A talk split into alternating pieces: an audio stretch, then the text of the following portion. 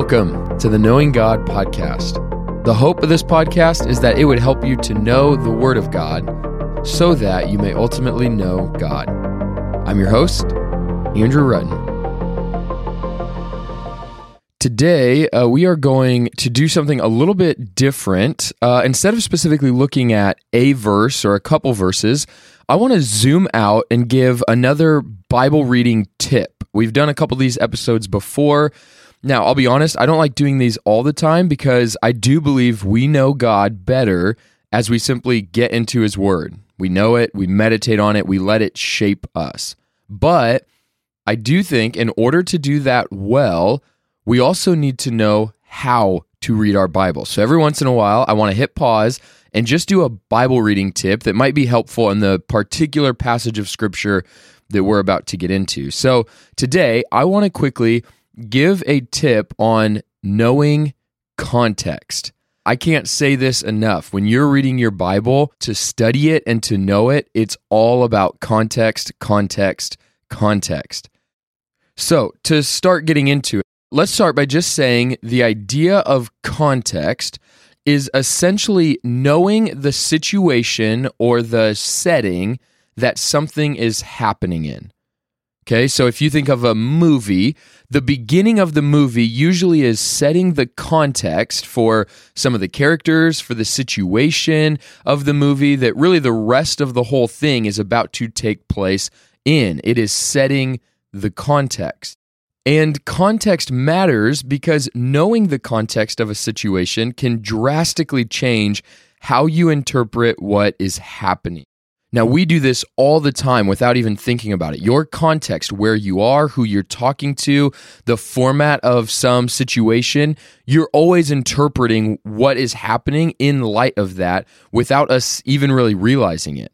So, let me give you a couple quick examples on how context matters. I want you to imagine getting a text from someone and it simply reads, Don't come home yet.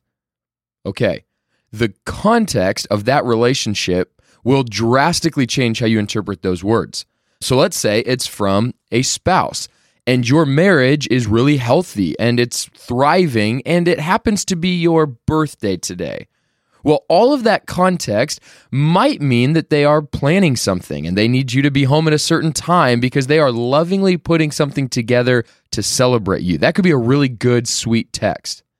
If it's a text from a dad to his child who is at college and it's after the first semester and the child is struggling at school and, and really homesick, but the dad lovingly wants the child to stick it out and keep going a little bit longer. And he says, Hey, don't come home yet. That's a whole different situation. Or imagine if it's in a marriage that is really unhealthy and the spouses are fighting and one spouse gets a text after they just left the house in anger and they're thinking about coming back now after a little while and they get a text saying don't come home yet. Well that probably means the tension isn't over and it might be getting worse. Those four little words can drastically change depending on the context. Or maybe another quick one. Uh, imagine when somebody says the words i love you to you right? That seems simple enough but think about maybe a couple different contexts. One, if it's the first time that someone you are dating says that to you and it's crazy, meaningful, and impactful, and you love them too, that those words could leave you speechless. Imagine it's somebody you hardly know and you went out on a date, and on the first date, they say, Hey, I love you. That could freak you out or be a little bit creepy. Or imagine if you're on the phone with a coworker that you're talking to and you're working through a work problem at the very end, you would never normally say this to each other, but they say, All right, love you. Uh, has anyone ever had that happen where you accidentally say it to somebody? You're used to saying it to your spouse or something at the end of a call and they say that? You would take that a lot different. That's out of context for that relationship, right? Because context matters. It's not just the words we're reading, but it's the words within context. So there's tons of examples we could give of every day where we're always interpreting that. And to interpret certain words or a situation out of context could be detrimental to your understanding of that situation or that relationship. Okay, so all that being said, context matters. And context matters if you want to understand Scripture. It's so often that we just pull verses out, we pull phrases out, and we think we can grasp them or understand them or make them fit our theology without actually seeing what they mean in context. So let's take Colossians 2 as an example. That's where we're at so far in the podcast. So, the next few episodes, we're getting into some verses that are highly debated, very theological ideas. So, here's maybe a way that we can remember how we come to our Bible study. I want you to think of context and studying context like concentric circles.